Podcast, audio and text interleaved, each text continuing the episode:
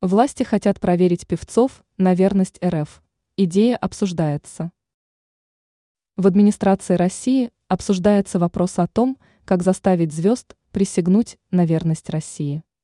В этом случае станет понятно, на чьей стороне они находятся – России или Украины. Издание КНУС сообщает, что для того, чтобы идентифицировать принадлежность звезды, они должны будут ответить на вопрос, чей Крым. Также представителям эстрады РФ могут предложить пожертвовать часть доходов на нужды СВО или совершить путешествие на Донбасс с гуманитарной миссией. Помимо этого, они могут публично отдохнуть в Крыму или выступить с одеждой, где нанесена символика Z. Недавно рэпер Баста отказался отвечать на вопрос о принадлежности Крыма, объяснив это тем, что у него на Украине много родственников.